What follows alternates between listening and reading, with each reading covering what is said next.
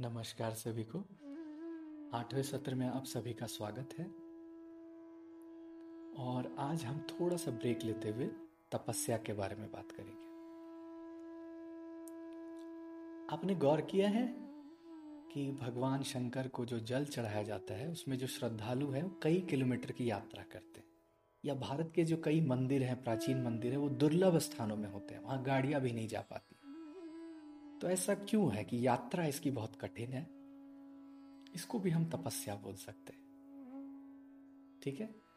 तो क्या होता है कि जब आपकी यात्रा कठिन होती है तो जब यात्रा खत्म होती है तो उसके प्रति जो समर्पण भाव है, श्रद्धा भाव है, जो अनुभूति है, वो कहीं बेहतर होती है अगर आपको वो आसानी से मिल जाए। तो ये जो अभी गाड़ी बुक करके सीधा जब आप मंदिर चले जाते हैं तो आप टूरिज़्म करते हैं। आप में वो भावना नहीं आ पाती है। ठीक है? ये आ भी सकती है। आपके अगर उस तरह के विचार है, लेकिन एक जनमानस के लिए, एक साधारण व्यक्ति के लिए अगर वो तपस्या के मार्ग से नहीं गुजरा है तो उससे वो अनुभूति नहीं हो पाती है। एक एक, हम लाइफ में अपना गोल सेट करते हैं, बहुत बड़ा बड़ा गोल सेट करते हैं, और अगर असंभव है लोगों के नज़र में, और उसे कुछ लोग अगर अचीव कर पाते हैं तो वो जो अनुभूति है वो अलग लेवल की होती है। एक क्रिकेटर जो है लोकल लेवल पे मैच जीतता है तो अलग बात है, लेकिन देश के लिए जब जीतता है तो उसे ही वो अनुभूति के बारे में जानकारी होगी, मालूम होगा, है ना? तो मुझे भी ऐसा लग रहा है कि ये जो सेशन या पॉडकास्ट सीरीज़ है, बहुत आसानी से बहुत सारी बातें मैं आपको बताए जा रहा हूँ। लेकिन आप में अगर ये भावना है जैसे आप फिजिक्स क्लास में बैठते हैं या कोई भी क्लासेस में बैठते हैं तो आप ये नहीं सोचते हैं। सोच रहे हैं तो गलत है कि ये टीचर कौन है, कैसा है, क्या पढ़ा रहा है। आपका फोकस क्या पढ़ाया जा रहा है, क्या विषय है, उस पर ज़्यादा ध्यान है तो शायद आप में ग्रहण क्षमता बढ़ जाती है। कि नहीं? लेकिन आपको, आपके ब्रेन में आपको पता है कि वो टीचर शायद लायक नहीं है, उसे, उस विषय का ज्ञान नहीं है तो उस क्लास में अगर आप बैठ भी जाएँ तो वो विषय आपको समझ में नहीं आ सकती। है आप में अगर श्रद्धा भावना नहीं है, वहाँ पर भी श्रद्धा चाहिए।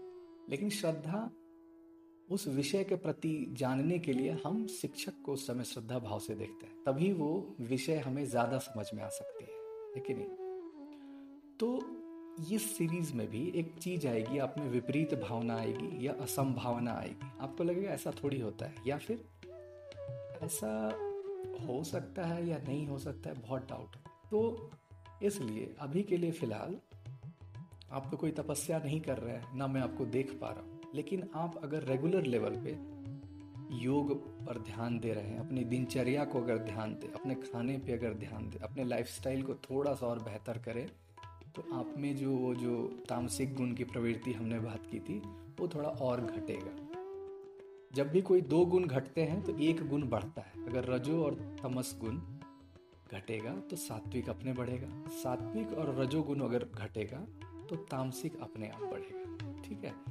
तो आगे के एपिसोड्स के लिए आप में जो पात्रता है, आप में जो ग्रहण करने की क्षमता है, उसको बढ़ाने के लिए बस ये मैं बात कर रहा हूँ कि सीधे सीधे तौर पर ऑडियो जैसा इन्फॉर्मेशन आपको सुन नहीं लेना है। उसके प्रति थोड़ी सी सोचनी है, मननम करना है, थोड़ा उस उस विषय के साथ रहिए कुछ देर तक। या बार बार सुनिए, शायद आपको और कुछ समझ में आए, या और मज़ा आए। ठीक है? तो फिर से हम अगले एपिसोड में जो है, अच्छे से इन वेदों, उपनिषदों के बारे में